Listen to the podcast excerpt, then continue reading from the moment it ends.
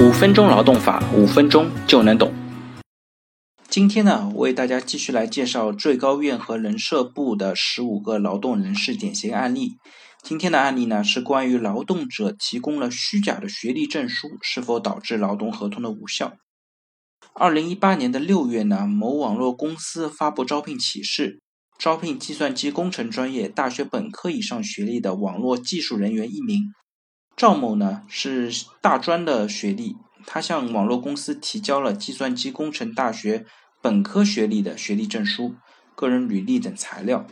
后来呢，赵某和网络公司也签订了劳动合同，进入网络公司从事网络技术的工作。二零一八年九月初呢，网络公司偶然获悉赵某呢实际上是大专学历，并且呢向赵某进行了询问。赵某呢也承认自己为了应聘而提供了虚假的学历证书、个人履历等事实。那网络公司认为呢，赵某提供虚假的学历证书、个人履历属于欺诈行为，严重违背了诚实信用的原则。于是呢，解除了劳动合同。那当事人呢申请了仲裁，要求公司继续履行劳动合同。那仲裁委呢，最终驳回了赵某的仲裁请求。那本案的焦点呢，是赵某提供的虚假学历证书、个人履历是否导致劳动合同的无效？那根据劳动合同法相关的规定，尤其是第八条、第二十六条、第三十九条等等，如果劳动者违反了诚实信用的原则呢，隐瞒或者虚构了劳动合同直接相关的基本情况。根据劳动合同法相关的要求呢，用人单位是可以根据劳动合同法第三十九条的规定解除劳动合同，并不支付经济补偿金的。